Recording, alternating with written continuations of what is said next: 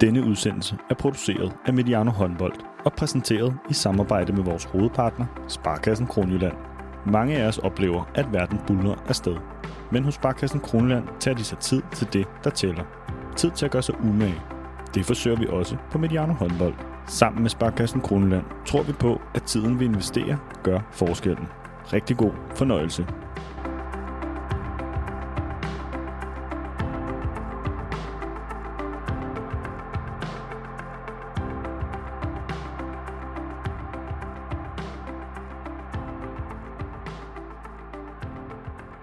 Velkommen til Mediano Håndbold og vores modlige serie, som vi kalder International Håndbold med Rasmus Bøjsten. Hej Rasmus. Hej Thomas.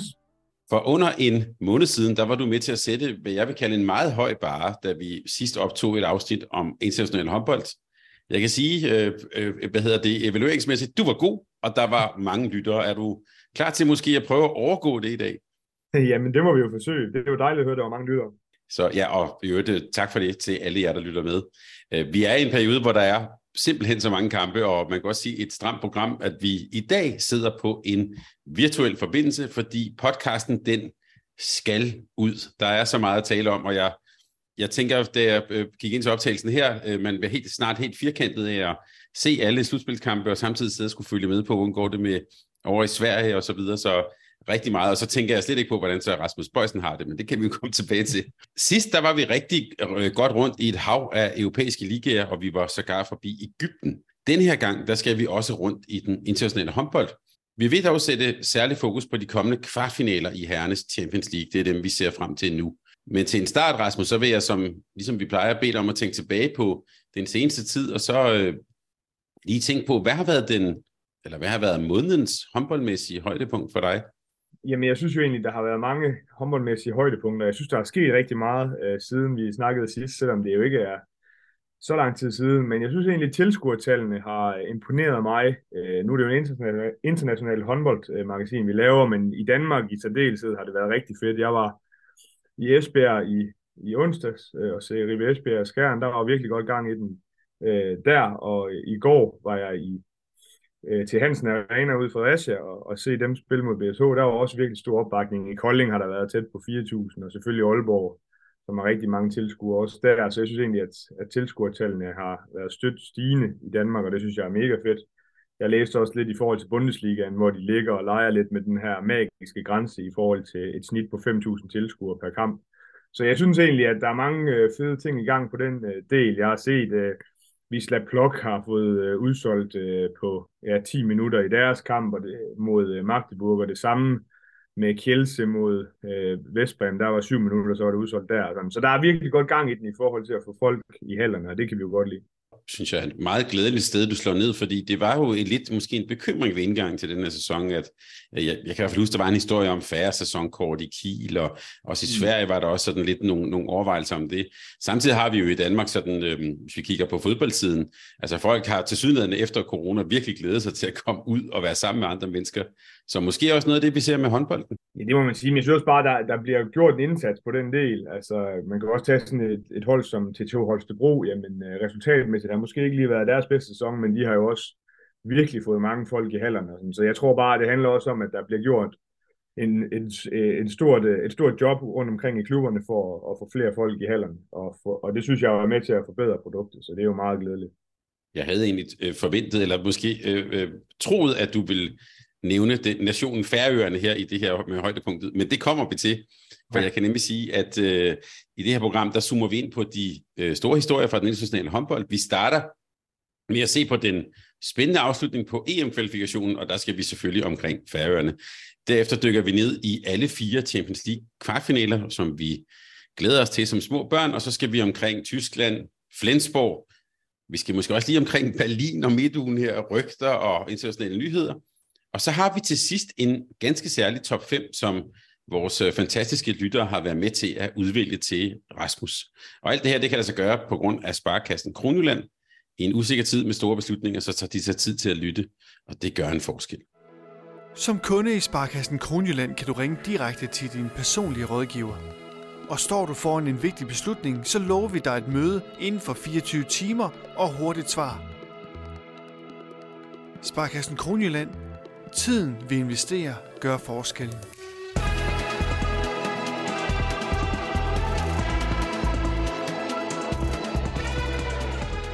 Den sidste søndag i april, den blev historisk i den internationale håndbold. Det var sidste spilledag i kvalifikationen til EM 2024 i Tyskland, og det blev både dramatisk, historisk, noget vi måske set vil glemme. Rasmus, kan du ikke bare lige sådan et, et overblik tale os igennem, øh, jeg har sagt, den spændende søndag, og også din spændende søndag. Hvordan greb du den? ja, det var jo spændende. Altså, alle kampene var jo klokken 6, øh, og det passede mig ikke sådan specielt godt, fordi så var der også lidt med at skulle putte et, øh, et barn og så videre, så det blev faktisk sådan, at jeg sad, og det var jo et stort puslespil, skal vi huske, i forhold til det her med at blive bedste, træ, øh, bedste træer. Altså, det, der var jo otte grupper øh, med fire hold i hver, hvoraf alle øh, et og to selvfølgelig gik øh, sig, men så var der også det her i forhold til, at fire ud af otte træer kvalificerede sig. Det var sådan lidt øh, et puslespil også i forhold til, at man kun tog de point med over, øh, som man øh, havde lavet øh, mod nummer et og nummer to. Så jeg sad jo der og fulgte godt med, og der var knald på, og det var tæt til det sidste. Øhm, og havde egentlig forberedt et tweet, som jeg nogle gange gør, sådan, og siddet og regnet på det, og så skulle jeg til at, at putte den lille, og fik så lige smidt det her ud lige inden. Øh, og så skal jeg ellers love for, da jeg så var færdig med at, med at putte øh, min så, så var min indbakke godt nok gået amok, fordi øh, jeg havde skrevet, at øh, jeg havde regnet forkert, og så havde jeg haft færgerne til ikke at gå videre, øh, fordi jeg troede, de blev nummer 4 i deres pulje, og så blev jeg bombarderet med forskellige ting, og det var faktisk sådan, at op på færgerne, hvor i deres tv-studie var de jo blevet i tvivl, fordi jeg var kommet til at tweete det her, så det, det var lidt specielt, og, og ja, det er der blevet gjort meget grin med, og det har jeg sådan egentlig fint med, fordi det var selvfølgelig fedt, at, at færgerne kom videre, øhm, men, øh, men det viser også lidt om, øh, ja, jeg, altså, det er jo selvfølgelig en lang historie, men der er jo 24 øh, hold med til, til EM, øh, øh, og det er mange hold, synes jeg, og man kan sige det der med, at man reelt set, altså som i, i færøernes tilfælde, jamen to kampe, to sejre ud af seks, jamen det har været nok til at komme til hjem. Øh, men, men de kom jo videre øh, i og med, at øh, Ukraine, Ukraine, som jo også var i deres pulje, skulle slå Rumænien med, jeg mener det var otte mål, og de endte som ikke kunne i vores tegn at vinde med fem, så, så, så kom færgerne videre, og det var jo fantastisk for dem.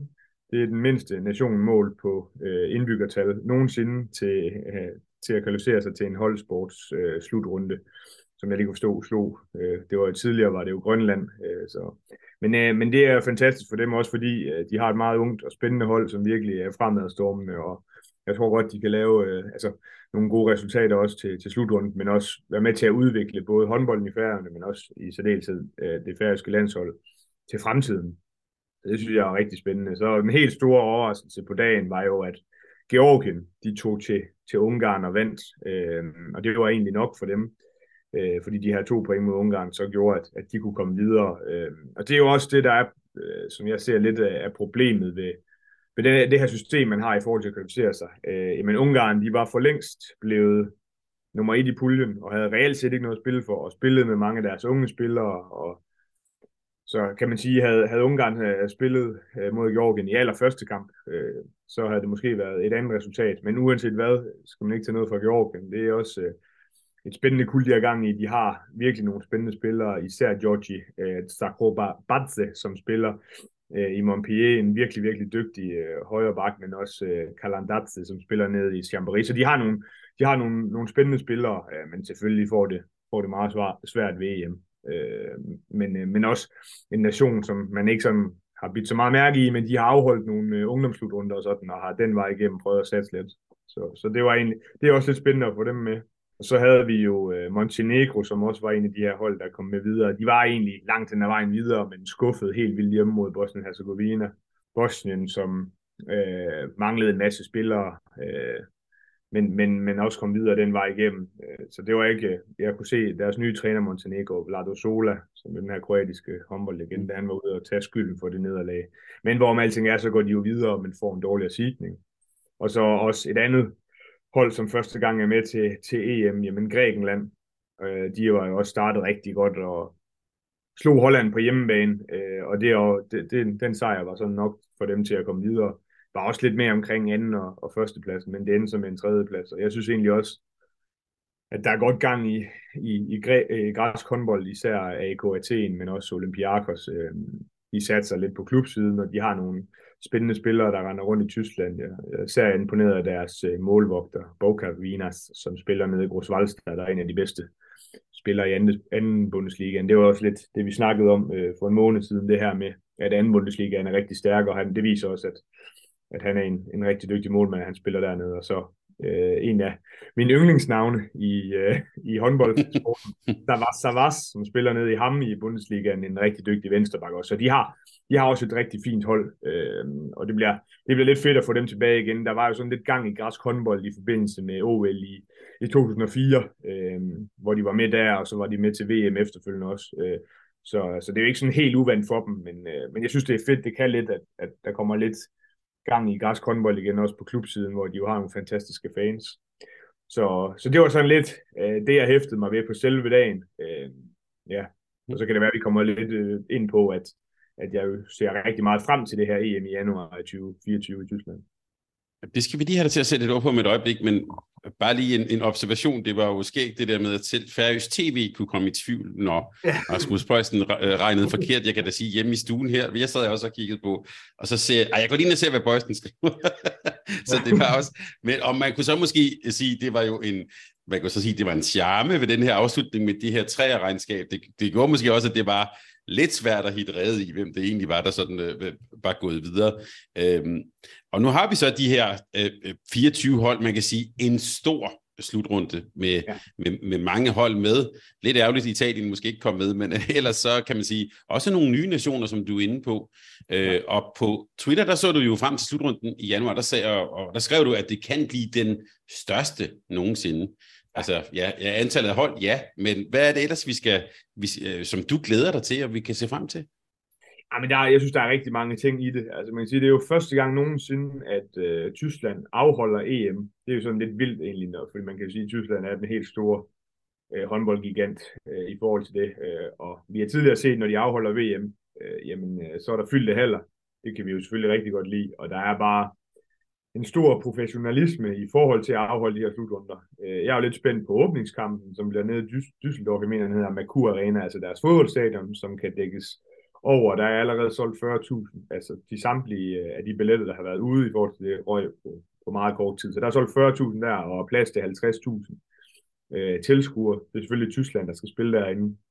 Øh, og det bliver jo lidt sjovt. Jeg, det er jo det der med øh, håndbold i, på fodboldstadion, siger, men det er altid lidt specielt, øh, hvordan man får bygget det op, men vi har også set det, blandt andet i Sverige, de har afholdt slutrunder inde i Friends Arena, øh, men også mange andre gange, selvfølgelig i parken med, med AG København. Øh, der kan man sige, det er i hvert fald det, nu var jeg ikke inde og se det i parken, da AG spillede derinde, men det fik ikke så gode øh, anmeldelser i forhold til, at man ikke rigtig kunne se noget, men det virker som om, jeg har set et par videoer i forhold til, hvordan de vil bygge det op i Düsseldorf, og det ser rigtig fedt ud, at, øh, at man er sådan forholdsvis tæt på banen, så man ikke sidder og skal bruge kigger til at se kampen, fordi så tager det også lidt af charmen af.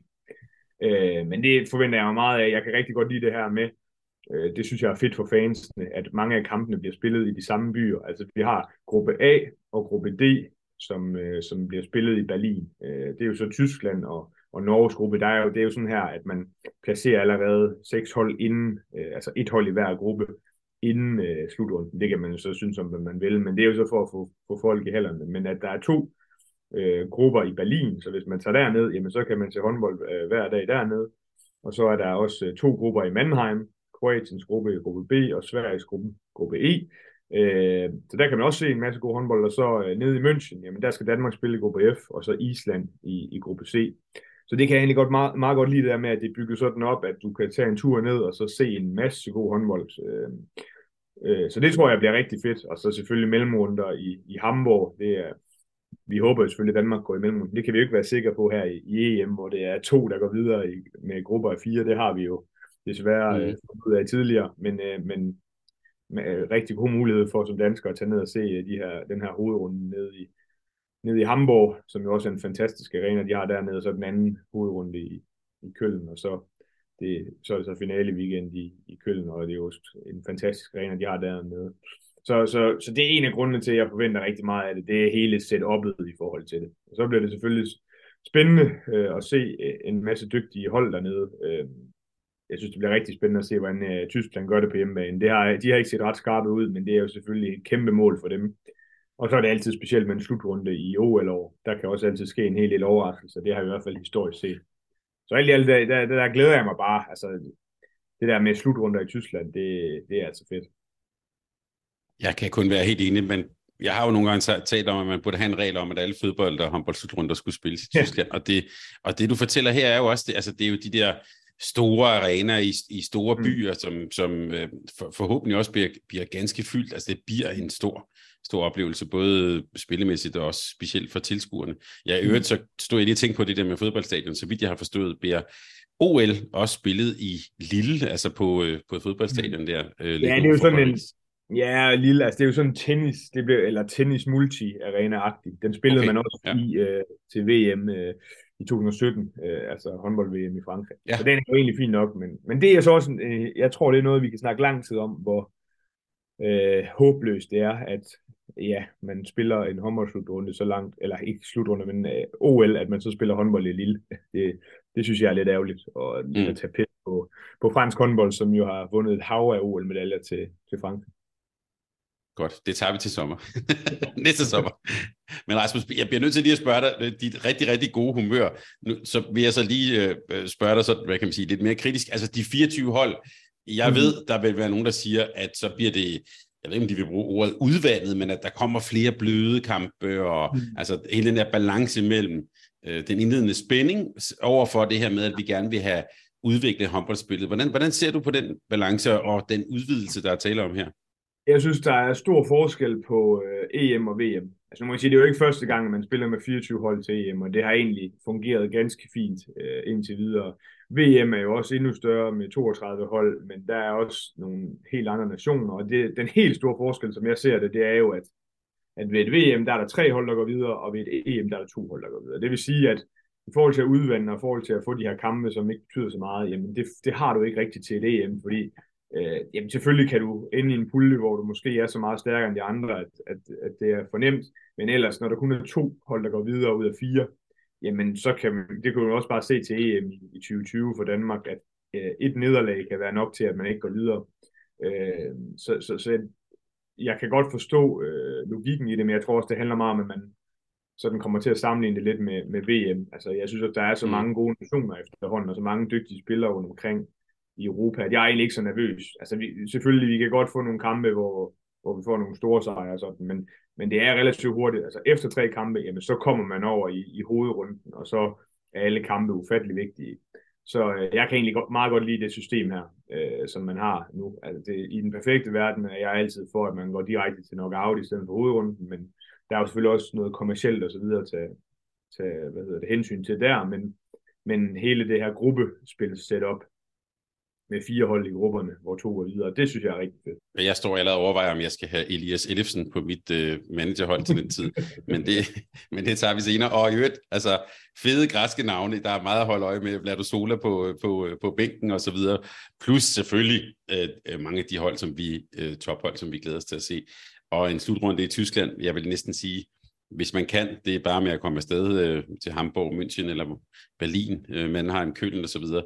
Fantastiske arenaer. Det, det kan kun blive en håndboldfest. Apropos Køln, øh, så synes jeg, vi skal vende blikket mod øh, mændenes øh, Champions League. Men vi kan vel godt sige, at vi har glædet os helt vildt nærmest en hel sæson, og nu sker det altså.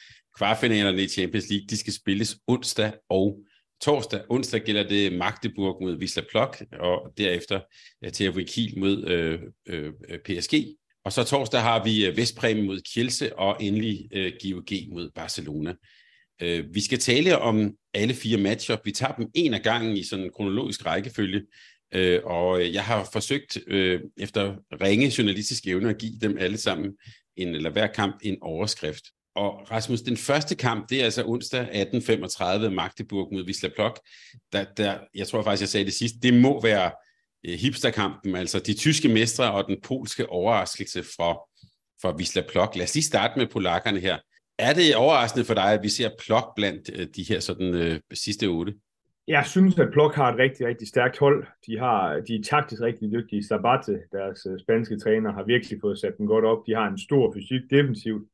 Øh, ja, og jeg synes egentlig, måske målmandsposten er der, at de har set svagest ud, men man kan sige, de møder Nantes øh, og slår dem ud øh, på, på startkast, så det var jo selvfølgelig også marginalt, men men jeg er ikke sådan vanvittigt overrasket over det, men øh, også fordi man kan sige, at de, de ligger jo og konkurrerer med Kielse, øh, og har slået dem i forhold til det polske mesterskab, er stadig spil der, så, så det er bestemt et rigtig stærkt hold. Øh, men, men sådan, hvis du inden sæsonen havde spurgt mig, jeg tror også, I var lidt inde på det inden sæsonen, at der var rigtig mange hold, der var i spil til de her, øh, til de her semifinaler, og som på dagen kunne, kunne gøre kunne gøre noget ved det, og jeg synes, at Wisla Plok har et rigtig højt topniveau. Øh, men så vil jeg stadig synes, det er overraskende, at de nu står i en kvartfinale. Og hvis vi bare skal sætte en ord på, du var, du var lidt inde på det, men det, som er lykkedes for plot? hvad er det, der har, man så sige, har bragt dem så langt? Jamen, jeg synes, det er meget det her med, at de, øh, de spiller taktisk rigtig klogt. Øh, de har ikke de der kæmpe store udfald i kampen. Øh, de har en defensiv, som også er meget varierende, øh, og som er svær og, og sådan at møde, fordi man ved aldrig rigtigt, hvordan og hvorledes øh, de, de gebærder sig. De, de kan mange ting, men så bare det som en taktisk stærk træner. Og så synes jeg offensivt, der har de bare nogle individuelle kvaliteter. Øh, Kosorotov, Tin Lusin, Darsek og sådan. Øh, og et par stærke stregspillere. Så, så, så de er meget, meget stabile. Jeg synes egentlig, det er stabiliteten, der er nøgleordet for, for Plok. Og så selvfølgelig en, en stærk hjemmebane med nogle virkelig inkarnerede fans. Det, det er også svært at spille i Plok. Øh, og det er jo også altid det her med, øh, når vi kommer til nok afkampene, så, øh, så kan en hjemmebane bære et hold rigtig langt. Ja, det kunne vi måske faktisk godt lige tage op nu. Det kan jo være et tema for egentlig alle fire sådan kvartfinalserier, det her med, hvor stor en rolle spiller hjemmebanen. Vi talte også om det for et par afsnit siden øh, på kvindesiden. Altså, at hvis vi havde talt sammen for ja, en del øh, årtier siden, så ville det have været, haft kæmpe betydning. Mm. Hvordan ser du sådan øh, øh, hjemmebanen, altså det kan også godt blive et tema, hvor mange mål skal man vinde med hjemme, for at man kan tage afsted og forsvare noget. Altså, hvordan ser du hele det der spil med hjemmebane og udebane?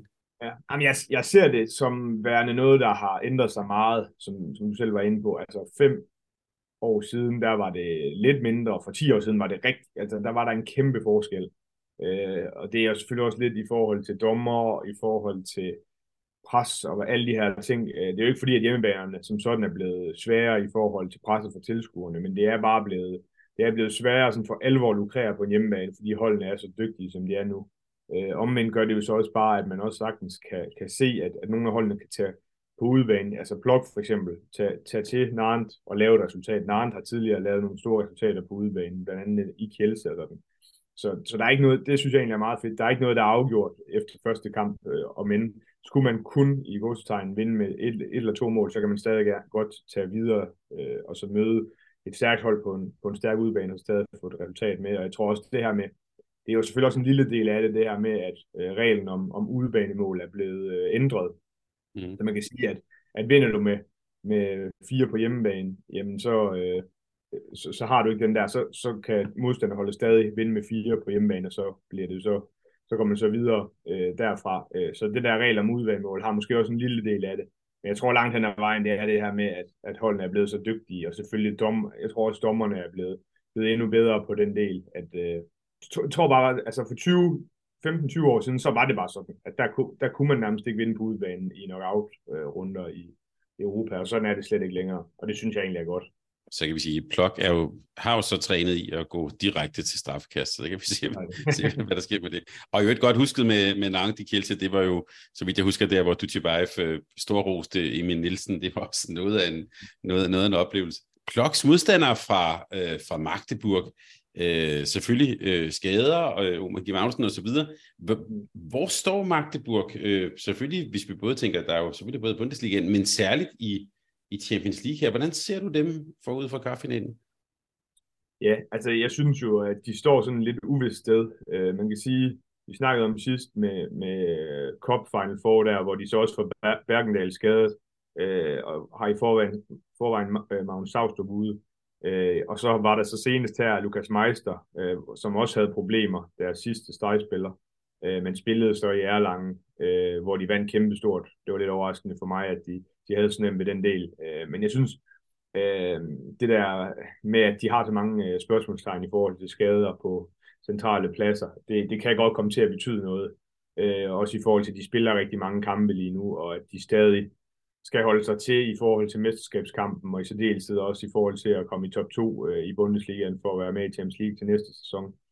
Øhm, men ja, altså, jeg synes jo stadig, at de står et fint sted. De har dygtige spillere, de har nogle spillere, som virkelig, virkelig er, er gode lige nu. Altså, selvfølgelig Kai Smits og, og Gisli Christensen i særdeleshed, altså nogle, nogle individuelle kompetencer offensivt. Øh, men jeg synes det her med, at de er lidt mere smalle, det gør meget ved deres spil, i og med at de ikke øh, kan sætte helt lige så meget i, i kontrafasen og den del der. Så, øh, og hvis de kommer ned og står på buen, øh, plok øh, defensivt, så, så er de bare stærke, øh, og så bliver det sværere for, for øh, Magdeburg at, og, og ende over de der 30 mål, som de normalt gør. Øhm, så jeg synes, det er, en, det er en stor del af det, det er, hvor mange ressourcer har øh, Magdeburg til at styre farten i kampen. Øh, det, det tror jeg bliver helt afgørende. Så du kunne godt forestille dig, at Plok sådan øh, dynamiske defensiv måske faktisk godt kan gøre noget ved, jeg må så må sige, de der hurtige fødder fra, fra Smits og, og Gisti Christensen.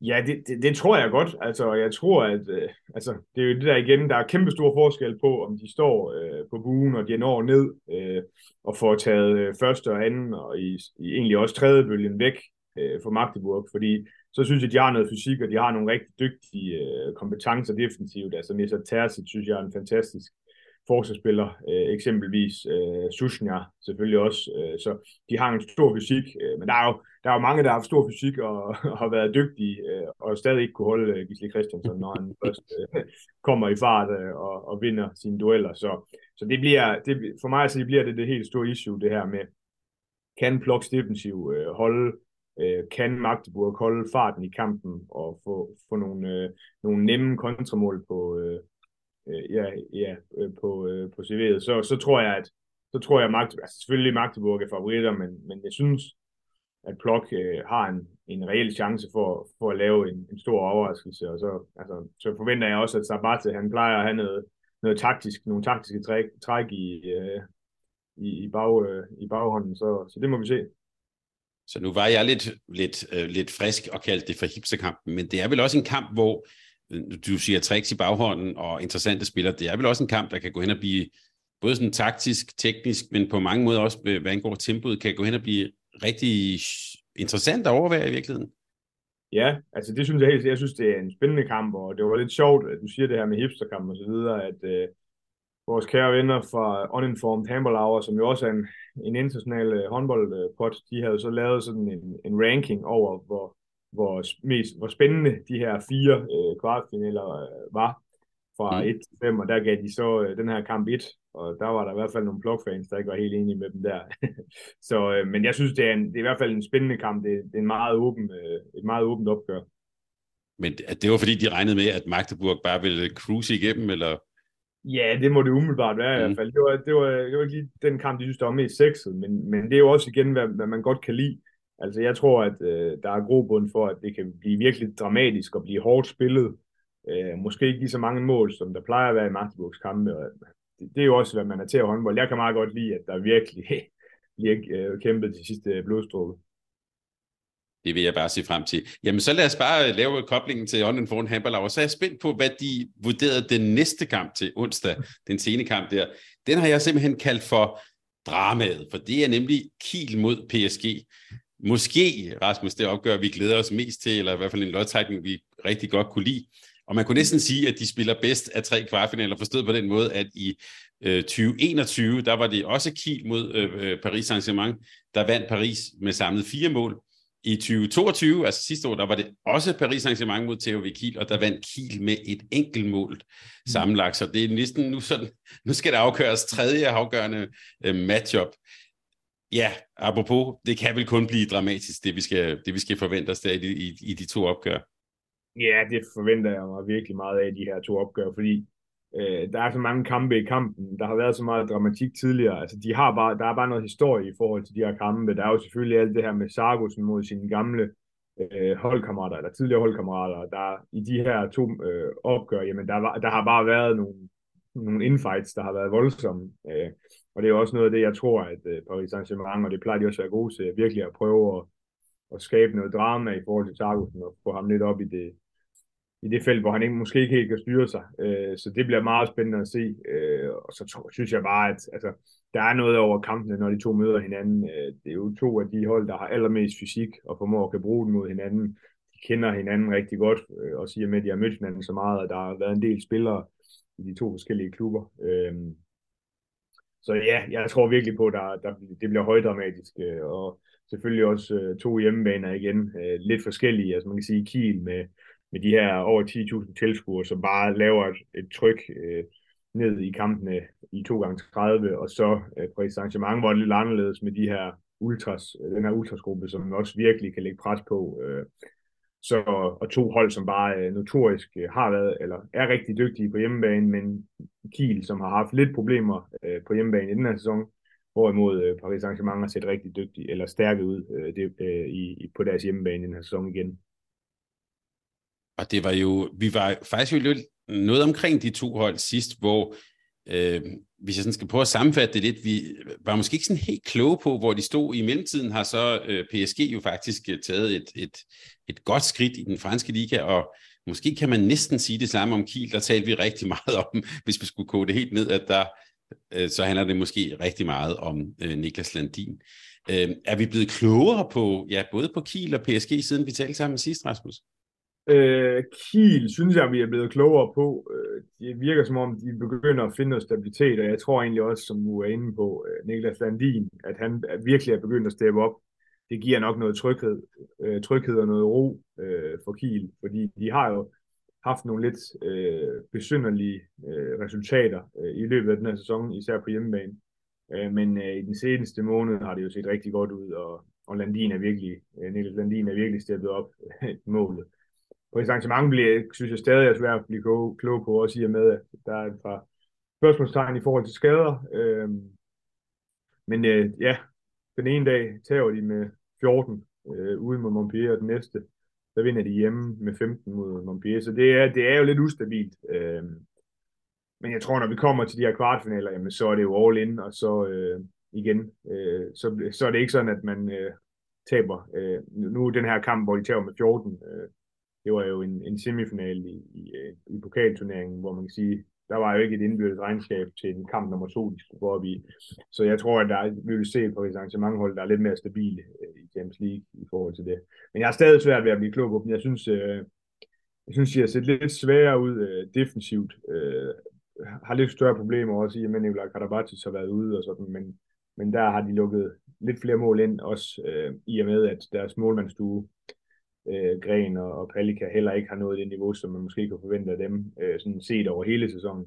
Øhm, og offensivt, jamen der synes jeg egentlig også langt hen ad vejen, de mangler Nikola Karabatis til at skabe noget ro, øh, men har jo stadig nogle fantastiske spillere, øh, mm. men, men Christopans øh, og Prandi eksempelvis, jamen det er sådan lidt på dagen. Øh, så der kunne de godt have brugt øh, Karabatis. Hvis jeg skal øh, prikke dig lidt på skulderen, har du så en, en lille pil op til Kiel måske i det her opgør? Ja, det synes jeg lidt. Altså, det er en lille pil, men jeg synes, de har også noget mere bredde, øhm, der også kan blive afgørende over sådan to kampe, men det vil undre mig, hvis det ikke blev, blev meget, meget tæt. Øh, det, det, det, det tror jeg, det gør. Øh, og så synes jeg, de har altså en pil op på målmandsposten, hvor de, jeg synes, de er stærkere end øh, Paris. Ja, og det, det var vi sådan set også lidt inde på, øh, øh, Palke og Janne Gren. Øh, der vil vi nok gerne gå med, med Niklas Landin. Kan, kan du pege på nogle ting? Altså, du nævnte lidt øh, det franske forsvar. Sådan. Øh, jeg tænker også på Kiels forsvar, altså det talte vi også lidt om sidst. Altså, stor fysik og sådan noget, men der kommer del med også mange skud ind mod Niklas Landin. Hvordan ser du så de to defensiver? Ja, og det, jeg synes, det har været lidt atypisk for begge i den her sæson, at de ikke har set så stærke ud, øh, som de tidligere har gjort. Øh, det virker også som om, at de taber flere dueller, end de plejer. Øh, så, så jeg synes igen, det er lidt svært at blive klog på øh, i forhold til det. Så, men, men ellers noget af det, som jeg tror bliver afgørende, det er den her coolness, altså på de forskellige spillere, øh, fordi det bliver hit, og, altså der, begge hold kommer til at prøve at kyse hinanden, og der har vi bare set tidligere, at at, øh, at flere af spillerne har tabt hovedet. Sargussen eksempelvis øh, i flere af de her kampe indbyrdes. Så det tror jeg bliver, bliver virkelig afgørende. Og så synes jeg bare, at der er mange kampe i kampen. Øh, der er ingen tvivl om, men nu har vi ikke nævnt ham endnu, men Luke Steins får en kæmpe stor rolle i forhold til at styre tempoet i kampene. Øh, øh og jeg tror, når vi snakker om de her nok afkampe, jamen så kan du faktisk smide, øh, eller i hvert fald gøre det rigtig, rigtig svært øh, for dig selv ved at, ved at have 5-10 rigtig dårlige minutter.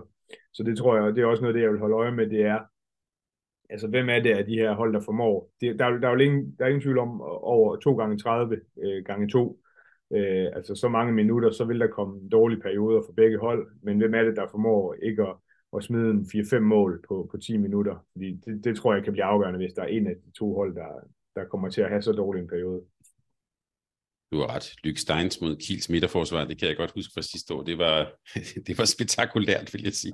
Også det, det, i det leje, han ligger. Mm. Øh, de, de her uninformed handball hvor mange, øh, hvad var det så deres, øh, om jeg så må sige, karaktergivning til det her opgør? Jamen, nu udfordrer du mig lidt, men det var i hvert fald helt oppe i toppen, kan jeg huske. Mm. Øh, det, var, det var både den, og, og så selvfølgelig også Vestbrem Kjelse. Det var dem, de havde helt oppe i toppen. Ja, og det kan vi også bare sige, hvis vi nu giver den overskriften dramaet, som jeg var inde på, det, det er i hvert fald her, vi jeg tænker, øh, der skal man lige sidde, øh, sidde stille og passe på blodtrykket. Det er onsdag aften 2045. Kig mod PSG. Også en kamp, vi glæder os rigtig, rigtig meget til. Rasmus, skal vi gå til torsdagen? Er du klar på det? Det er jeg klar på. Fordi uh, torsdag øh, uh, 18.45, den, øh, den om man sige, tidlige kamp der, det er ungarske Vestpræm mod polske Kielse. Uh, jeg vil tillade mig at kalde det simpelthen kampen om Østeuropa. Det er i hvert fald de to store østeuropæiske giganter, der tørner ud mod hinanden, og man kunne måske næsten være lidt, lidt, lidt ked af, at vi skal sige farvel til et af holdene før kølen.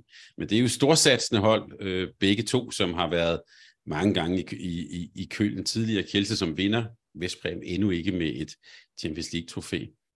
Øh, hvis vi starter med, øh, med Kjelse og hele den følge tong, vi har haft igennem, igennem hele sæsonen, som ser ud, som ser ud til at lande øh, godt her. Men spillemæssigt på banen, Rasmus, hvor ser du Kjelse, også hvis du kigger tilbage for eksempel til sidste år, hvor, hvor de jo også var meget stærke. Hvor, hvor står de? Jamen, jeg synes jo, og det skal man jo også huske, at det er en stor del af Talant Dushibayev, som jo er træner i Kjelses øh, strategi, det er jo at skifte rigtig meget.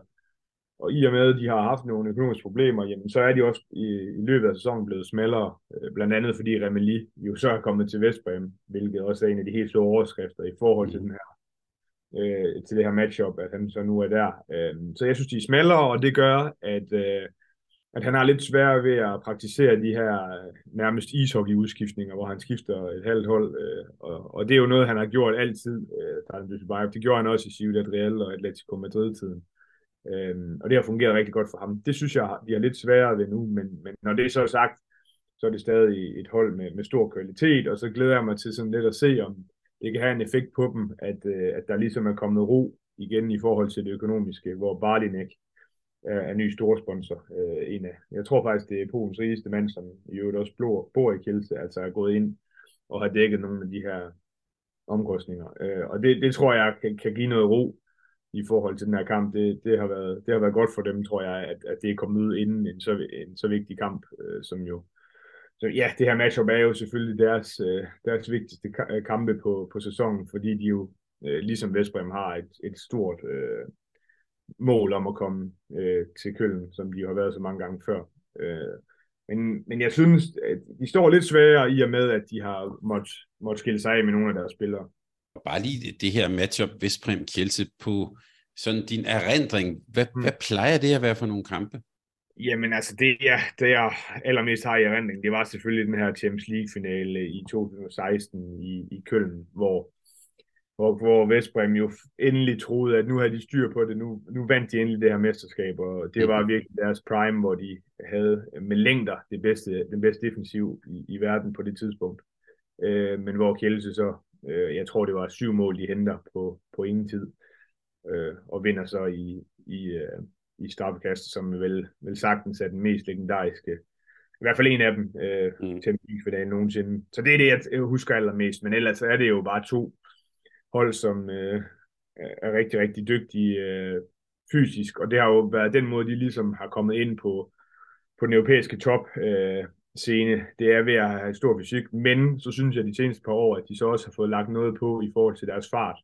Altså det er to hold, der begge to satser i kontrafasen, og, og spiller moderne, øh, og begge har, har kigget rigtig meget på Barcelona, og det de har udviklet de seneste 4-5 år, og har taget det med, og, og virkelig prøvet øh, at få noget, noget fart ind i spillet. Øh, så, så jeg, jeg forventer mig øh, selvfølgelig hårdt fysisk spil, men jeg forventer mig også en kolossal fart, og, og rigtig mange aktioner i begge ender af banen. Man kan sige meget, meget store profiler på, på begge hold. Mm. Øh, jeg, jeg står lidt med en fornemmelse om, at øh, at Vestbrem måske ser ja, stærkere ud end meget længe set, og i den sætning kunne jeg næsten også godt tage øh, danskervinklen, nemlig Rasmus Lauke med. Øh, det her, det her Vestbrem-hold, øh, er det nogen, vi faktisk skal, skal om man så må sige, tiltro, at øh, de kan måske noget i år? Altså, nu har jeg jo stor veneration for Vestbrem, og jeg synes, det er svært. Jeg har, jeg har jo ofte haft store forventninger til dem, øh, og der er det jo så bare, der er de skuffet et par gange. Øh, jeg, jeg synes jo, at øh, Rasmus Lauke øh, er i min optik verdens bedste øh, venstreback lige nu. Han spiller fuldstændig fantastisk og har gjort det lige siden finalen i januar, øh, og har en kæmpe betydning for dem, også som anfører og med til at drive holdet, øh, også i kontrafasen. Han er med i alt forsvar, det hele. Øh, og så var det jo lidt, da, da jeg hiver meget ud med den her øh, knæskade, jamen hvad skulle der så ske? Og så har man så hentet Remeli, og der ser man tit, at det kan tage noget tid, måske et halvt til et helt år før, at man får spillet sådan en spiller ind, men det har været det har været vildt at se. Altså en spiller, der virkelig havde store problemer med at finde ind i spillet i, i Kjelse, men som nu spiller fremragende øh, for Vestbrem, og det har jo selvfølgelig givet dem et boost. Men når jeg kigger ned på deres defensiv, så er det jo der, jeg ser, at, øh, at Kjelse har en, en stor mulighed for at, at lave en hel del mål. Altså, de har jo Adrian Sibers, som øh, ja, meget omdiskuteret, øh, men deres forsvarsstrateg, kan man vel sagtens kalde ham, Mm. Og der synes jeg bare, at han har store problemer i mand-mand-spillet og i forhold til at placere sig ordentligt. Øh, så, så, så det er jo en af de helt store øh, spørgsmålstegn, hvordan og hvorledes med ham. Selvfølgelig har de andre. De har Dragan Pekmalbek, som har gjort det rigtig godt, og som er en meget stabil spiller. Og så har de Liget Vardy, som jo også er en dygtig forspiller. Og så bruger de jo også Andreas Nielsen i, i den i, i den ende af banen. Øh, så, så de har selvfølgelig også andre, men jeg synes øh, defensivt at de ikke lige så stærke som, som tidligere. De har selvfølgelig et fantastisk mål, øh, målmandspar, øh, målmandsduo, men, men det, jeg synes, de har, har lagt på i forhold til deres spil, det er øh, den offensive del, hvor der, de har mere flow i spillet og, og en god forståelse for hinanden, og så den her stærke anden bølge, hvor de kommer med Rasmus Lauke og Remeli i, i høj fart. Øh, så, så det, jeg, jeg er jo enig, at de er stærkere, men jeg ser også store svaghedstegn øh, ved dem stadig. Øh, så sådan i forhold til at, til at vinde det hele, så, så synes jeg stadig, at de må, øh, betegnes som en underdog. Så det store østeuropæiske gigantdrama her, øh, er det der, hvor vi har sådan lidt en, en, øh, en 50-50, eller hvordan, hvis du sådan skal sammenfatte det, hvordan ser du det matchup? Ja, altså, det er jo lidt kedeligt at, at kalde en 50-50 på det, men jeg, jeg synes, det er svært at se, øh, hvem der står stærkest øh, i, i forhold, øh, forhold til de to hold. Jeg tror, det bliver små marginaler, der afgør det. Øh, igen, det er jo heller ikke sådan, at øh, deres to øh, hjemmebaner er dårlige. Det er vel, vel sagtens de to bedste overhovedet, så der tror jeg heller ikke, at det, bliver, det er det, der bliver afgørende. Øh, det er måske øh, igen det her med øh, at, at sørge for, det er jo i hvert fald noget, Vestbrem tidligere har været slemme til de her dårlige perioder i kampene, hvor de smider rigtig mange mål. Øh, kan de undgå det, så, så har de en god chance. Og så håber jeg lidt på, det er jo de er jo to øh, dygtige trænere, at de, de har lidt taktisk udspil i forhold til det. Jeg synes jo, de har øh, nogle spillere, der kan mange forskellige ting. Altså, jeg kan jo sagtens se i Vestbrem gå i noget 5-1 med Lauke ude foran. Jeg kan sagtens se Kjelse gøre en masse defensivt. Øh, så, så man kan håbe, og det håber jeg lidt på, at der kommer lidt taktisk udspil, så det er jo altid, i hvert fald synes jeg, spændende at sidde og følge med i. Men, men sådan i forhold til at finde en favorit, jamen det ved jeg ikke. Jeg hælder måske eller måske stadig lidt til Kielse. Jeg synes, de har en større bredde end Vestbrem. Der er bare at sige, det her, det bliver, her får vi altså også hele pakken, drama, fysik, kæmpe, kæmpe håndboldpersonligheder, og Rasmussen, og, øh, da vi talte sammen sådan, øh, i starten af sæsonen om Champions League-sæsonen, der, der var du lidt, at det var lidt gabende kedsommeligt og sådan noget. Mm. Det her, det, det bliver ikke kedsommeligt. Det er, Nej, det er vi nu, altså, nu det gælder for, også for de her store, og jeg tænker også sådan, sæsonen og klubben og sådan noget, der ligger jo også rigtig meget i, både i strategien og, i, og man så må sige også i selvforståelsen, at det er to klubber, der gerne ser sig selv i køkken. Det er det bestemt, og det, altså, det er jo deres helt store mål for sæsonen. Øh, det snakker vi jo meget om det her med, øh, der er jo stor forskel på, om du spiller i en liga, som for eksempel den ungarske eller den polske, hvor der er to hold, der er rigtig dygtige, øh, eller du spiller i, i Frankrig eller i Tyskland, eller i sågar i Danmark, hvor der er rigtig mange hold, der er dygtige, hvor, hvor man hele tiden skal have fokus på ligaen. Øh, så, så, så det, er jo, det er jo en af de store ting i det her. Det kan også sige, med det første opgør med Magdeburg hvor vi slår Plok, jamen, Magdeburg, de kan ikke lige tage to kampe ud i, i Bundesligaen, fordi så ryger øh, mesterskabet. Plok, de kan godt kigge ind i, at, at de skal have fuld fokus på, på de to opgør mod Magdeburg. Så, så det er jo selvfølgelig en stor forskel. Og så synes jeg også, vi, vi bliver også nødt til at nævne, øh, nu har vi snakket om nogle af de her hold, altså både, både Vestbam, men også Paris Saint-Germain, men der er jo den her forbandelse over dem i forhold til, at de ikke har fået det her øh, Champions League-trofæ nu. Øh, og det kan jo selvfølgelig også godt spille ind i forhold til, til det mentale spil. Øh, måske ikke øh, allerede her i knockout-runden, men, men når vi engang når til Køln. Før vi kommer til Køln, så skal vi lige nu at tale den sidste øh, kvartfinal igennem. Og det er jo her, hvor vi for alvor kan anvende danskervinklen. Det er nemlig øh, torsdag 2045, bliver den spillet, den første kamp. GOG mod Barcelona. Og måske skal jeg bare øh, skære det helt ind til at stille dig et spørgsmål, Rasmus. Har du overhovedet set nogen svaghedstegn hos Barcelona i den her sæson?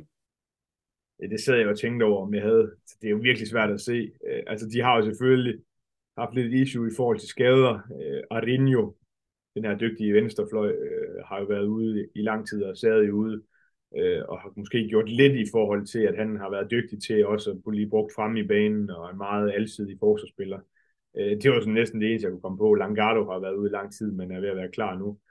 Øh, men ellers, altså, så kører det jo bare for dem. Øh, de ser virkelig stærke ud, og jeg tror nu endda også, de har et niveau mere, end hvad de har vist indtil videre. De ved jo godt, at den her kvartfinale, jamen det er øh, sæsonens øh, med længder vigtigste kamp. De skal være i Køln. Øh, og det har de jo også, øh, med alt det respekt for godt, givet sig et fint udgangspunkt i, i forhold til at komme.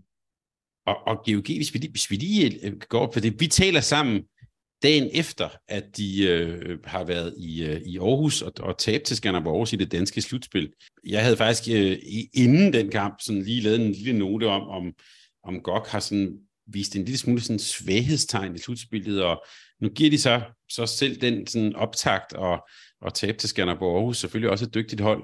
Hvad er det for et, et GOG-hold, du ser gå ind til, den her, til det her djævleopgør mod Barcelona? Jeg synes jo, de har, de har haft et lille formdyk, øh, men de har jo været kyniske nok i forhold til at få lukket deres kampe, men nu ved jeg godt, så taber de i går.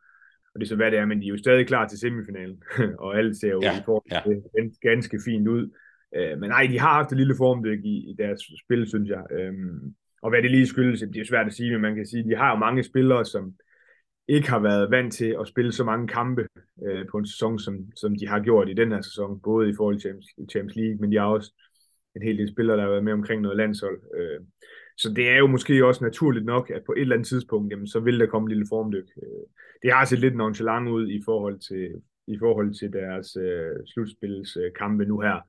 Øh, men det synes jeg jo også egentlig borger for stor kvalitet, at de så alligevel formår øh, med to kampe tilbage af, af slutspilsgrupperne og være klar til, til semifinalen. Og jeg tror, det bliver nok svært at, at sammenligne de her kampe, som de spiller i slutspillet, mod sådan en stor kamp mod, mod Barcelona, hvor alle vil gøre... Selvfølgelig vil man altid gøre alt, men, men man vil nok kan gøre en ekstra øh, indsats i forhold til at ramme noget niveau. Øh, og det her med at være underdog, der er jo selvfølgelig også en stor forskel på det. Øh, I Danmark er GOG efterhånden favorit hver eneste kamp, de spiller. Det er jo selvfølgelig noget helt andet, når de møder Barcelona. Men, men, men jeg synes, jeg har haft form, det, var, det må selvfølgelig være lidt frustrerende og bekymrende for dem, øh, at, at de ikke helt får det til at spille. Øh, for man kan sige, i forhold til hele sæsonen, synes jeg jo egentlig, at jamen defensivt har det måske ikke været så stærkt. i aften. Tulin, der har stået fantastisk, øh, og de har jo sådan ligesom prioriteret, okay, det kan godt være, at vi lukker en to-tre mål mere ind, end vi har gjort tidligere, men, men så kan vi sætte noget ekstra fart ind i spillet og, og virkelig gøre, gøre modstanderne trætte. Og det får de nok svært ved mod Barcelona. Og vi kan måske også kode ind til GOG. Altså, jeg kigger lige her på topscorerlisten i det års Champions League, og det er jo faktisk Emil Madsen og Simon Pytlik, der deler topscorerværdigheden, og nede på en 8. plads har vi så Lukas Jørgensen, så kunne vi så få Morten Olsen til øh, og, og tale om Tulin. Altså det er, det er nogle nøglespillere. De skal præstere næsten øh, over deres niveau, hvis, det, hvis vi overhovedet skal tale om noget her. Og vi kan vel også regne med, at det bliver en, gætter jeg på, en kamp med, med mange mål og mange skud på mål også. Rasmus, ser du det ikke sådan? Jo, men det, altså, det er jo også det. Men igen, øh, jeg er jo lidt spændt på, jeg, jeg ser det altså, jeg ser næsten Barcelona som det eneste hold i verden, hvor Georgi måske kunne overveje lidt at trykke på, øh, øh, ikke på speederen, men, ikke på speederen, men på, men på bremsen i stedet for, fordi det er jo sådan lidt øh, et, et spændende spørgsmålstegn i forhold til kampen, fordi KG vil løbe, det, det, det skal de selvfølgelig også, men vil de løbe lige så meget, som de plejer, fordi Barcelona er jo vant til det her tempo, og Barcelonas øh, helt store mål i alle kampe, det er jo at få så meget fart på som overhovedet muligt. synes jeg har været kendetegnende. Øh, det, det kan godt være, at det, det har taget lidt af det, at Carlos Ortega er kommet, men det er jo stadig der, de har deres, øh, deres helt store styrke. Men de ved godt, at de har måske, eller de har det bedste hold i verden, så jo flere Øh, øh, boldbesiddelser de kan have, jo bedre er det jo for dem. Øh, så, så det er jeg egentlig meget spændt på taktisk, hvordan Nikolaj Krikhav vil, vil, vil bære sig ad med det, om han måske i dele af kampen, øh, kampen kunne finde på at, at tage lidt af farten af, øh, eller om han bare vil sige, nå, nu kører vi bare fuld skrue, vi gør det, vi er gode til, og så må det bære eller øh, briste. Men sammenfattet øh, selvfølgelig den kvartfinale, kan vi sige, med den øh, mest oplagte øh, favorit. Til gengæld er der så et godt dansk hold at holde øje med, og vi, jeg stod lige og kiggede hen over navnene her, det er jo også øh, klubber. Det er jo kun de to polske klubber, hvor der faktisk ikke er danskere på, så øh, øh, også rigtig, rigtig meget at, øh, at holde øje med her i, i næste uge. Og øh, Rasmus, vi kan vel love lytterne, det her det kommer vi til at følge stærkt op på, også forud for Køln. Har du billetter til Køln i år? Ja, det har jeg. Så det må vi lige se, hvordan det passer. Øh, men øh, må ikke jeg ender dernede igen. Det vil jeg håbe, øh, det vil jeg håbe for dig. Asmus, øh, det var, det var Champions League, og øh, nu laver vi lige et lille hop, og øh, vi skal sådan lidt ud i nogle af de europæiske ligaer, og det skal vi, øh, noget af det bliver lidt en overflyvning, men der er lige nogle ting, vi bliver nødt til lige at komme omkring, når nu vi har et format, der hedder international håndbold, og det er, vi, vi skal omkring Bundesligaen. Fordi ligesom man ikke troede, at den kunne blive sådan mere dramatisk, jamen så sagde Bundesligaen lige, hold my beer. Flensborg, Rasmus, at, jeg ved ikke, om jeg synes, jeg så nogen skrive, de, de havde måske den værste uge i håndboldens historie. Kan du følge den? Ja, jeg tror selv, jeg har skrevet det. Det var faktisk 10 dage. de, altså, de, ender, de starter jo med at, at blive smadret fuldstændig i pokalsemifinalen mod Annika Løven, øh, efter at de var gået fire måneder uden nederlag. Og så kommer det her, det var jo det var lige da vi optog faktisk på, på samme ja. dag sidst, at, øh, at de rører ud efter at have vundet med et mål øh, på udbanen mod Granollers, jamen så rører de ud af kvartfinalen i European League ved at tabe. De var bagud med 12 på et tidspunkt hjemme mod Granollers. Altså, jeg, jeg kan ikke huske, øh, jeg tror også, jeg skrev det, jeg synes, det er en af de største sensationer nogensinde i European League, altså at, at de får, får så stor klø. Og der har selvfølgelig været nogen, der har været inde på, at jamen, det var den tredje kamp på, på fire dage, og det, det, det er jo også rigtigt, men jeg synes bare, at der, der var så mange ting, der lignede, at de slog op i banen der, og man kan sige, øh, at Flensborg skal jo afholde uh, European League, så det er jo en kæmpe stregregning for dem, selvfølgelig også økonomisk. Uh, det var en af de helt store mål for sæsonen, at der skulle de selvfølgelig være med. Og alt er respekt for Granuers, som jo som i virkelig har gjort det godt at også slå Skanderborg ud, altså så er det bare et hold, som, uh, som Flensborg, uh, jeg vil næsten sige, 98 ud 100 gange skal slå ud over to kampe i European League. Men det gjorde de ikke, øh, og det var selvfølgelig også en drejregning. Og så kom der Nord Derby nummer 108, hvor de også fik store klø mod Kiel og reelt mistede Bundesliga-titlen. Så det, de, de spillede sig egentlig ud af, af tre turneringer på, på en uge, og så på dag 10, jamen så vinkede de så farvel til Mike Machula efter 10 år i klubben. Øh, så, øh, så det har jo været helt vildt for dem, og nu vandt de så her i i går kæmpestort over Melsung, som havde en, en del skader, men, men det var selvfølgelig også en god start for øh, assistenttræneren Mark Bull, som jo så er blevet øh, opgraderet til, til cheftræner. Øh, og det kan jo selvfølgelig gøre meget ved et hold, at, at der kommer noget nyt ind, og, og det er jo heller ikke helt umuligt. Øh, det kommer vi også ind på. Der er jo selvfølgelig nogle resultater, der, der også har spillet deres vej igen. Øh, det er stadig ikke helt umuligt, at de kan komme i en, i en top 2, og så vil det jo selvfølgelig være godt, men, men nu, nu skal de jo selvfølgelig begynde at se, se fremad. Øh, men ej, altså, jeg kan ikke huske en værre uge for et, øh, for et håndboldhold i, i nogensinde. Vi kan bare sige, at vi optager her fredag. Jeg står nærmest med en halv hvide i munden øh, og nyder den sidste store bededag. Øh, men, men allerede søndag, altså den øh, 7. maj, der, er det jo så, der skal de jo så til Max Mellinghal i, i, i Berlin og møde Fyxe. I øvrigt et Fyxehold, som jo her i ugen her øh, tabte et, jeg havde nær sagt næsten et, et fuldstændig fjollet point, øh, tabte fire mål til Stuttgart her. Den kamp søndag, vi har hele tiden talt om, der er finaler ved hele tiden, det her, det bliver jo endnu en mega vigtig kamp på alle måder øh, søndag kl. 14. Ja, det må man bare sige, og ej, det var jo meget overraskende med Berlin, men der er jo selvfølgelig også sket nogle ting for dem siden sidst, altså Paul, Paul Druk, som har ødelagt akillescenen og er ude øh, rigtig lang tid, selvfølgelig ude resten af sæsonen, og så Milosavljev, der har været skadet, og så endte det jo så med, at Kiriev, målmanden for Rusland, jamen, han fik rødt kort i kampen mod Stuttgart. Øh, Stuttgart, som jo også øh, på dagen øh, jamen har et højt niveau, og hjemme har været rigtig gode, en fyldt halv der. Øh, men det gør jo selvfølgelig ondt for Berlin at kigge i, at nu har de tabt i Stuttgart, og de har, som ligger nummer 14 i ligaen, og så har de tabt mod Minden, som ligger nummer 17. Så øh, når de sådan kigger efter sæsonen og står og mangler måske 2, 3, 4 point, jamen, så er det i hvert fald nemt for dem at finde ud af, hvor det var, de manglede dem. Og det var jo igen kendetegnet, synes jeg, for Berlin, at det handler jo meget om, hvordan uh, Mathias Gissel, han ligesom kommer ind i kampen og gør det. Han havde to på seks og, og en del fejl, så, uh, så det, var, det var en kæmpe overraskelse endnu en gang. Uh, men selvfølgelig uh, for Flensborg en gave, for Kiel en gave, for Magdeburg en gave, at de så smed de her to point.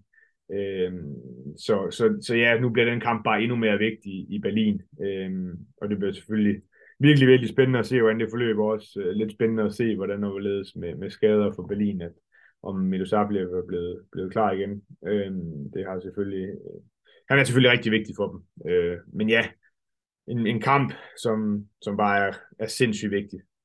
Hvad siger du til alle de der rygter? Altså nu øh, øh, Mike Matulla der øh, øh, ude, så straks blev Nikolaj Krighausen navn nævnt igen, mm. og altså øh, det er vel altså, Blindsborg har vel også øh, lavet en del drama om sig selv, kunne man næsten sige, ved at, ved, ved, ved at fyre ham under mig, så sådan, øh, ja, du behøver ikke at fortælle, hvad du tror, men hvordan ser du sådan helt det spil om også de der sådan toptræner? Han, Krighav blev jo også nævnt som en, en mulig øh, del af sådan et islandsk landstræner, du og sådan noget.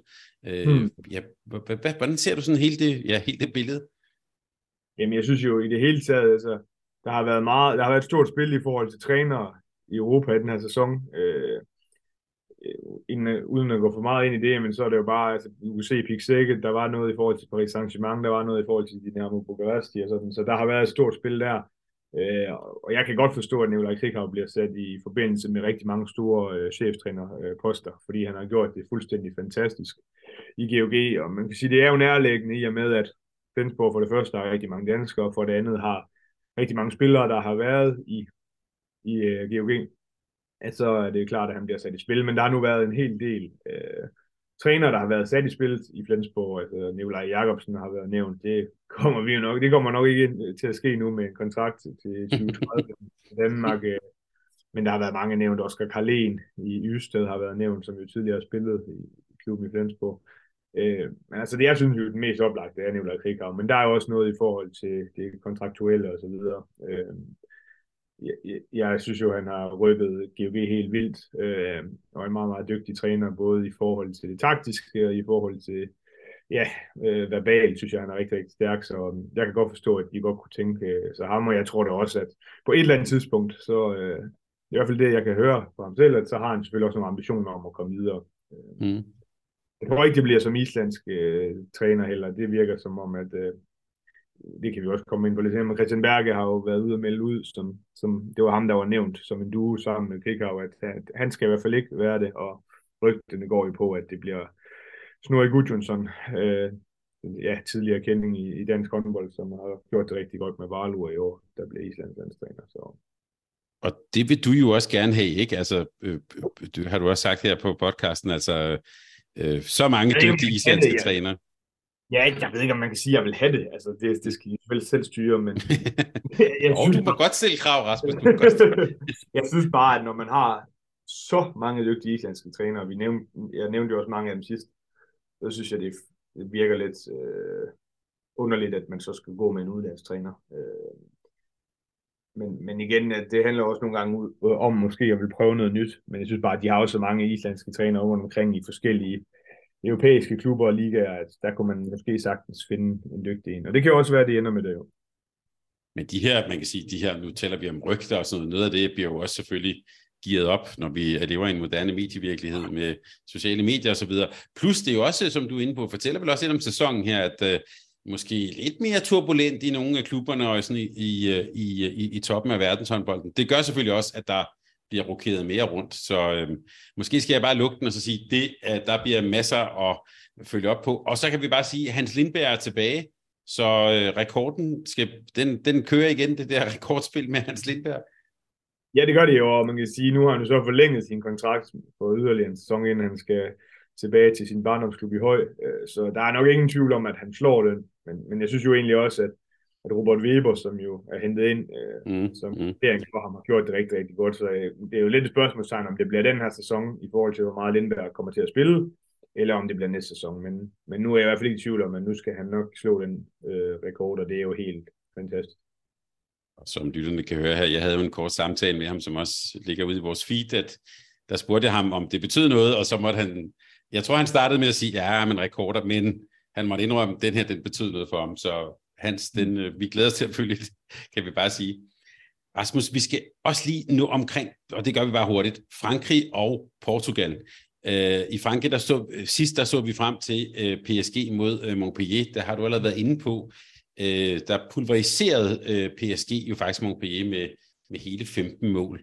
Øh, men toppen PSG, Nantes Montpellier, er vel stadigvæk, det bliver vel en, sådan en, hvad hedder sådan noget på amerikansk sport, neck to neck. De, de kommer til at, at køre hele vejen ind, de tre hold, gætter vi på.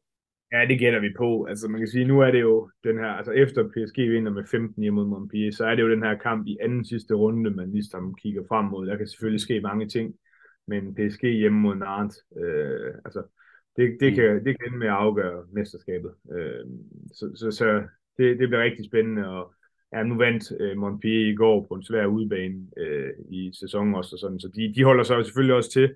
Øh, men, men to point efter Paris, så bliver det svært. Øh, men, men jeg synes jo, det er fedt, det var også det, vi har været inde på næsten hele sæsonen, at, at, der er så, at det er så spændende, fordi vi har været vant til Paris og afgjort det der mesterskab øh, 4-5 runder inden, og det kommer i hvert fald ikke til at ske øh, i, den her, i den her sæson, og så ellers kan man jo nævne, at Montpellier har hentet øh, hentet en meget, meget spændende spiller, synes jeg, fra Brasilien, Brian øh, Monte, som øh, vensterbak, som gjorde det rigtig, rigtig godt til seneste, seneste VM. Øhm, høj og, og sådan meget alsidig spiller, der kan en masse ting, og sådan danskervinken på den er jo, at Andreas Holst, han så muligvis bliver lidt til over. Han har jo ikke spillet så meget i år. Synes, jeg synes jo egentlig, han har gjort det fint, når han har fået chancen, men, øh, men man kunne måske godt formode, at han øh, skal finde sig en ny arbejdsgiver, øh, selvom man har en lang kontrakt. Øh, og det, kan man jo, det er jo på en eller anden måde lidt ærgerligt, fordi øh, havde han kunne slå igennem i så stor en klub som Montpellier, så havde det jo selvfølgelig været fedt. Og hvis vi lige skal bare lige gøre vinklen helt, øh, køre den helt ud, i, i bundstriden i, i mm. Frankrig, der søndag er der jo faktisk også en, et ret vigtigt opgør mellem Ivry og Chartres. Mm. Øh, begge hold ligger med 13 point lige over stregen der. Øh, der er vel også nogle danskere, vi skal hæppe lidt på der. Ja, det kommer an på, hvem man hæpper på, fordi der er jo danskere, der, der er jo danskere på de fire nederste hold. ja, præcis. Så, men, øh, men ja, altså, det er jo også det, vi, var, vi har været inde på tidligere, Chartres, som er jo, har jo store, store ambitioner, og ikke havde regnet med, at de skulle ligge dernede og rode, mens at både Ivry, Stræ og, og Celestar, øh, jamen, de har godt vidst, at det var deres lod, at øh, der skulle kæmpes for hver eneste point i forhold til at holde sig over. Så, så det er jo også lidt spændende at se, hvad det, hvad det gør. Altså, at jeg er 60, som også har skiftet træner og sådan. Øh, men, men øh, ja, det, det er i hvert fald et, et, opgør, jeg kommer til at holde ekstra meget øje med. Øh, og sige med, at jeg har et par venner på, på begge holdene. Så det bliver spændende. Ja, ja bare lige for at være tydelig, så Ivri, det er Jesper Dahl. Chatret, det er Morten Vium. Ja, der har du et The Skjern Connection der. Mm-hmm. Øhm, og så, og så på Istre har vi Rasmus Nielsen, og endelig på Celestar, som ligger nederst. Øh, Christian Ørsted og Toge Skrøder, så øhm, godt med danskere også i den del af, i, i den del af tabellen, som også øh, hvad hedder det, tegner til at blive et, et rigtig, rigtig spændende opgør. Og så sidst vi talte sammen med øh, Rasmus, så, øh, så var vi også omkring Portugal, og jeg spurgte dig til Jonas Tidemand, og jeg kan godt se på dig, da jeg spurgte om det, der havde du lige en rev bag øret, og så ja. gik der et par dage, og så, øh, eller jeg kunne i hvert fald se, du der måske var på noget på vej, og så har han så meldt tilbage til Kolding, så der vil bare sige, øh, stort tillykke, og vi glæder os til at se ham i øh, også i den danske liga.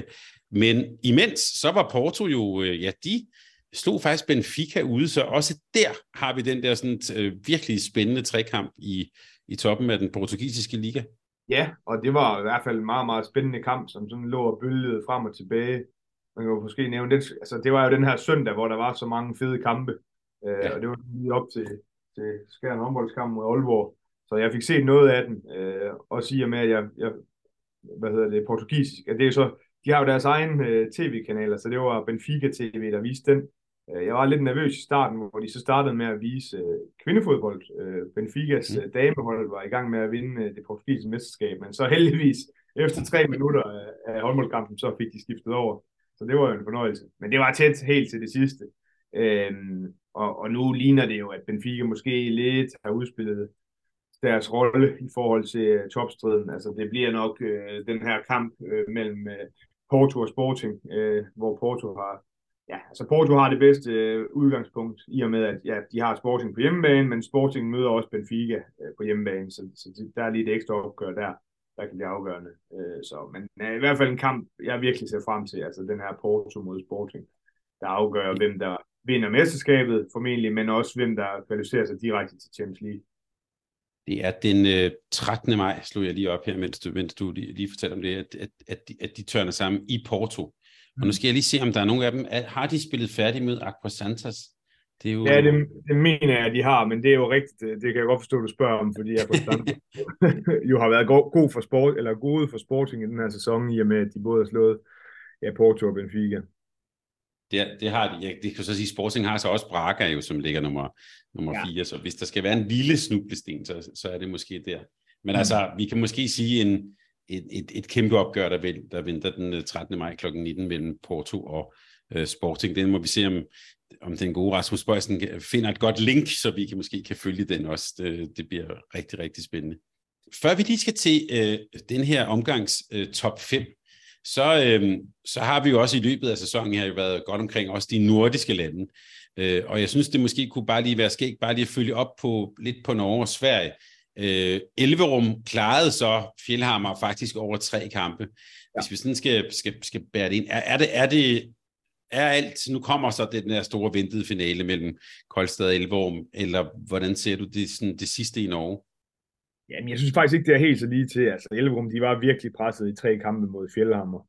Fjellhammer, som også er, er et spændende hold, som, som satser lidt fremadrettet. Nu har de lige øh, erhvervet sig Glenn Solberg, den svenske landstræner, som assistenttræner til Robert Hedin. Så, øh, så de har også lidt i gang der. Øh, men, men altså, der er, det bliver spændende. Jeg tror, Kolstad, de har jo, de møder Runar øh, fra Sandefjord, og, og, og der må man sige, at, øh, at Kolstad er kæmpe store favoritter. Øh, men ellers Elverum mod Nærby, den er jeg sådan lidt mere spændt på. Mm. Øh, Nærby har jo gjort det rigtig godt i den her sæson, og er meget stærke på hjemmebane, har også en tradition for at gøre det rigtig godt øh, mod Elverum. Øh, og øh, de er jo også med helt fremme nu de, i finalen i øh, EUF, øh, European Cup igen. Så altså, det kan godt blive spændende, men den helt store sådan øh, sag lige nu i, i Norge, det er jo det her med, at Andreas Hausing, jeg tror også, jeg nævnte det i sidste omgang, at Andreas Hausing, som startede sæsonen i Elverum, øh, kom fra Nærby til Elverum øh, før sæsonen her, har jo taget tilbage til Nærby efter 3-4 måneder. Han, han spillede ikke så meget Elverum, øh, men er en kæmpe profil nu for Nærby. Men der er jo lavet en aftale, øh, og det er sådan lidt uklart. Der har været en masse i medierne deroppe, men der er lavet en aftale med, mellem Elverum og, øh, og Nærby om, at, øh, at Nærby skal betale et øh, uvist beløb for, at øh, Housing kan få lov til at spille mod øh, kampene mod Elverum. Og det havde de jo sådan nok ikke tænkt over, at det skulle blive det helt store issue, men, men nu møder de jo så hinanden i, i en semifinale. Og der har været lidt tvivl om deroppe også i forhold til, hvordan reglerne er, om det overhovedet er i orden at lave sådan mm. øh, en kontrakt. Øhm, der har været lidt fremme i Østlændingen, som er, er den avis, der skriver rigtig meget om Elverum og håndbold i særdeleshed, at, øh, at det skulle dreje sig om en halv million norske kroner og sådan. Og så har det øh, Nærbys øh, fans og så videre har været i gang med at samle ind i forhold til det og sådan. Så det bliver lidt spændende at se, om, om Housing han spiller eller ej øh, i den her kamp, fordi hvis han ikke, eller hvis han ikke kan spille i, i kampen her, så må man sige, så bliver Elvum lige ekstra store favoritter. Øh, men ellers kunne jeg godt forestille mig øh, nogle virkelig spændende kampe. Så. Men, men jeg tror, der er sådan, som, som hvis man er neutral i håndbold så håber de fleste jo nok på, at det bliver Koldstad mod Elvum i, i finalerne. Rasmus, den her type historie, det er en af mange grunde til, at du er med, og vi overhovedet har det her format. At du er nede og læse de der... Hvad, hvad, sagde du, øh, øh, den lokale avis hed? Jamen, den hedder Østlændingen. Altså, nu har jeg jo selv spillet Elverum, så det gør jo også, at jeg følger lidt ekstra med. Men, ja, men, men, det, men alligevel. Ja, og der, altså, en sjov sidehistorie er jo så, at Nærby så laver den her indsamling på noget, der hedder Splice i, i Norge, jamen så mm. er der jo så, så kan man jo så faktisk se, hvem det er, der giver penge til den her.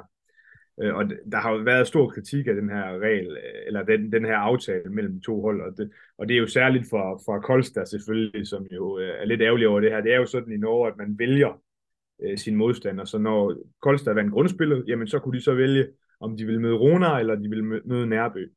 Og der valgte de så Runar, og så efterfølgende finder de jo så ud af, at Nærbø så ikke øh, efter sigende må bruge Andreas Havsing mod Elvum.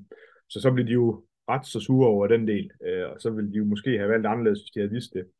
Det kan man så synes om, hvad man vil, men, men så da den her indsamling kommer på den her hjemmeside, jamen så kan man så se, at Koldstad håndbold har doneret penge til, til Nærby, øh, til Nærbys fans, øh, for, at, øh, for at kunne få øh, penge til at kunne lade Havsing spille, og om det så lige er Koldstad håndbold, eller om det er en eller anden, der har trollet, øh, og, og simpelthen bare skrevet, at det var Koldstad, der givet penge. Det skal jeg lade være usagt. Men der er i hvert fald, der er i hvert fald gang i den i forhold til diverse tråde på Twitter og sådan noget derovre lige nu. Altså, man kan så sige, som, som hvad kan man sige, en optakt til en nogle semifinaler, en ret god optakt, vil jeg sige. Ja. Og, øh, og, og, øh, og det er jo faktisk, øh, ja, det løber af staben. Øh, Koldstad Runar spiller den første kamp øh, i dag, mens vi optager her øh, fredag, og så øh, spiller Elverum og Nærbø den første kamp i, øh, i morgen lørdag 18.15. Øh, den er da ikke blevet mindre interessant efter det, du har fortalt her. Stærk, Rasmus. Vi skal også lige nå Sverige. Altså, øh, Luki, som vi talte om sidst, de klarede den faktisk i den her kamp 5, overlevede. Men Karlskrona, de kæmpede sig forbi OV Helsingborg og er nu oppe i ligaen, også over fem kampe. Og så øh, i, i går torsdag spillede så de første semifinaler øh, i det svenske slutspil mellem øh, Christianstad hjemme mod Hammerby og øh, Sevehof mod Ystad IF, og det var om man så må sige, begge hjemmehold, der vandt det, altså Christianstad vandt over Hammerby, og Sevehof vandt over øh, Ystad i øvrigt med, for lige at lave en helt fuld cirkel på udsendelsen med en Elias Ellefsen, så vidt jeg kunne forstå, øh, på, he, helt på toppen. Men vi talte om, Rasmus, det her, det kunne blive nogle interessante, og måske også øh, øh, serier, der går, der går over flere kampe. Ser du stadig sådan på det, hvis du tager Christiansand Hammerby og Hof mod Ystad? Jeg tror, øh, altså, den, den her kamp 2 bliver virkelig, virkelig vigtig, både for Hammerby og Ystad. At, altså selvfølgelig, så skal den næsten vindes. Øh, Hammerby i særdeleshed. Øh, Christianstad er bare rigtig stærke øh, hjemme, så altså, de skal nok have en sejr nu her for. Men de har også en rigtig god hjemmebane, og det, bliver jo, det har vi været inde på tidligere her, at øh, den her Eriksdal-hallen, øh, den kan virkelig noget. Men, men altså Christianstad, de ser bare, de ser stærke ud, og og Hammerby har gjort det over al forventning, men vi, det er jo nok også ved at være endestationen for dem. Øh, det andet opgør er mere åbent, altså Sæbehof, Ystad. Jeg så Ystad, hvis vi kigger på topniveau, øh, så har de jo Kim Andersen, som har et fantastisk topniveau, en rigtig dygtig venstrebakke i Jonathan Svensson, og, og Lindskog øh, på, på, øh, på playmaker-positionen. De har, de har topniveau, der er rigtig højt, så kan de finde det frem, så, så har de gode chancer mod Sæbehof. Øh, men, men det er, øh, det er nok den, der er mest åben. Jeg tror, at stadig de, de kommer til at vinde i, i tre eller fire kampe. Øh, og så er det bare lige hurtigt med Karlskrona, synes jeg også er lidt spændende. Altså, som sagt, øh, kom forbi jo ved Helsingborg i fem kampe, og det er, det er en meget, meget ambitiøs klub. Øh, der har et spændende hold. De har Ola Lindgren som en del af trænerteamet. De har god gamle Tobias Karlsson som sportschef. De har fået en stor ny arena, hvor de har, har mange mennesker, og så har de hentet Olafur Gudmundsson, øh, Islands landsholdsspiller på venstre bak til den kommende sæson. Så det er ikke sådan, det er ikke lige sådan typisk øh, oprykker. Der er sådan lidt, øh, og de har jo selvfølgelig været med mange år øh, i ligaen, også som tidligere som Hestø. Så, øh, så spændende hold, som jeg egentlig synes, at det er fint, at man får dem op. Der er jo en ting, som jeg bed mig selv i læben over, jeg ikke fik sagt sidst vi optog, nemlig at øh, da Red Slidt rykkede ned, Samtidig er Drot Halmstad jo rykket mm. op, så de ja. kommer jo til at møde hinanden i Allsvenskan, og hvis øh, for folk, der har håndbold historisk interesse, altså det er jo to af Sveriges helt store hold, som jo særligt op igennem 80'erne havde sådan nogle vilde finaler over sådan noget fem kampe, Ola Lindgren mod Vislander og sådan noget, øh, mm. og der ligger på YouTube, kan I se sådan noget, hvor kamp 5 bliver afgjort 5 sekunder før tid og sådan noget. Så om ikke andet, så hvis man er lidt sådan nostalgisk interesseret, så kan vi da glæde os til drot mod Red Baslit næste år. Det, det, det kan da også noget. Her ved afslutningen af udsendelsen, der plejer vi at have en top 5, og indtil videre har det været sådan, at der har jeg, om jeg så må sige, givet øh, Rasmus lektier for. Men den her gang, der bad vi lytterne om at give os nogle bud på, hvad Rasmus han skulle tale om. Og lad mig bare sige, vi har fået, det talte Rasmus og jeg om inden udsendelsen, vi har fået helt utrolig mange gode bud, og jeg vil også være så hård at sige øh, øh tusind tak. Dem kommer vi til at følge op på, fordi der var så mange gode, at øh, det ikke, vi tager bare ikke en af dem. Jeg tror, vi putter nogen i banken og har dem også til, til, til nogle af de kommende udsendelser. Og øh, vi skal nok huske at nævne, hvem der har, øh, hvem der har bidraget. Der var virkelig mange gode, øh, gode godter. Mm. Men Rasmus, øh, jeg vil øh, simpelthen give dig lov til at vælge Øh, hvilken lytter vil du fremhæve, og hvad er det for en top 5, vi skal have den her gang? Ja, man må jo sige, at øh, det er blevet nemt for dig. Og, altså, de har jo lavet dit job nu, så ikke? Så, Fuldstændig, det er det, siger jeg. jeg har sådan et Word-dokument. Jeg kan sige til lytterne, at jeg har sådan et Word-dokument. Det kommer jeg bare til at kopiere de næste mange gange. Ja, ja. Altså, jeg synes, der var mange sjove. Der var en, der spurgte til brokode, og det var måske min mulighed for selv at komme med på en liste, men øh, den, hopper, den hopper vi over den her gang. Og så har jeg så taget øh, Ben Winter Jørgensens spørgsmål, altså en top 5 over de bedste klubtrænere i Europa for øjeblikket. Jeg synes, det var fint at tage den også i og med, at vi har snakket meget Champions League, og det er jo mange, øh, mange af de klubtrænere, som godt lige, øh, godt lige nu, og jeg synes jo, altså det er jo selvfølgelig et øjebliksbillede, men på min fem, femte plads, det er Jaron Sievert, som jeg også er sådan lidt vild med i forhold til Berlin, har relativt tidligt satset på ham. Han havde jo selv, øh, var på vej til at lave en god karriere, men i form af skader stoppede han tidligt og blev blev den her talentfulde træner i øh, Essen, og så er han så nu i øh, efterhånden en del år i Berlin, 29 år, men gør det virkelig, virkelig godt øh, med det her Berlin-hold, og han, det jeg godt kan lide ved ham også, det er, at han virker meget rolig og har, har en gameplan og har styr på, hvad han gerne vil, så, uh, så han er inde på en femteplads. Så synes jeg, at uh, vi skal have lidt dansk med os, og der må jeg sige, Nikolaj Krighav, det han har præsteret med GOG, det har været helt fantastisk. Man kan sige, det kan godt være, at han er kommet lidt højere op, hvis du har spurgt for øh, et par uger siden. De er jo sådan gået lidt ned, men, men jeg synes stadig, at øh, han på en eller anden måde har revolutioneret lidt af, hvad vi kan forvente os af, af dansk øh, klubhåndbold i forhold til Europa.